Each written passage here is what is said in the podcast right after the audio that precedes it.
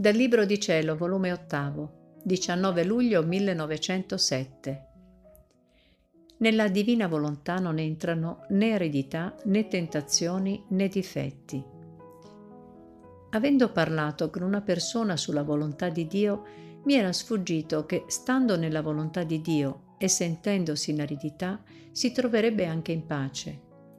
Ora, trovandomi nel mio solito stato, il benedetto Gesù mi ha corretto dicendomi, Figlia mia, badaci bene quando parli della mia volontà, perché la mia volontà è tanto felice che forma la nostra stessa beatitudine e la volontà umana è tanto infelice che se potesse entrare nella nostra distruggerebbe la nostra felicità e ci farebbe guerra.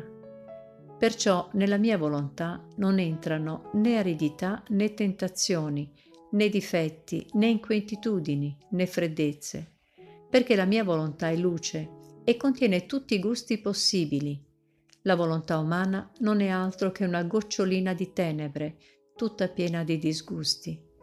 Quindi se l'anima è già dentro il mio volere, prima d'entrare, al contatto del mio volere, la luce ha sciolto la gocciolina delle tenebre per poterle avere in sé. Il calore ha sciolto il gelo e le aridità.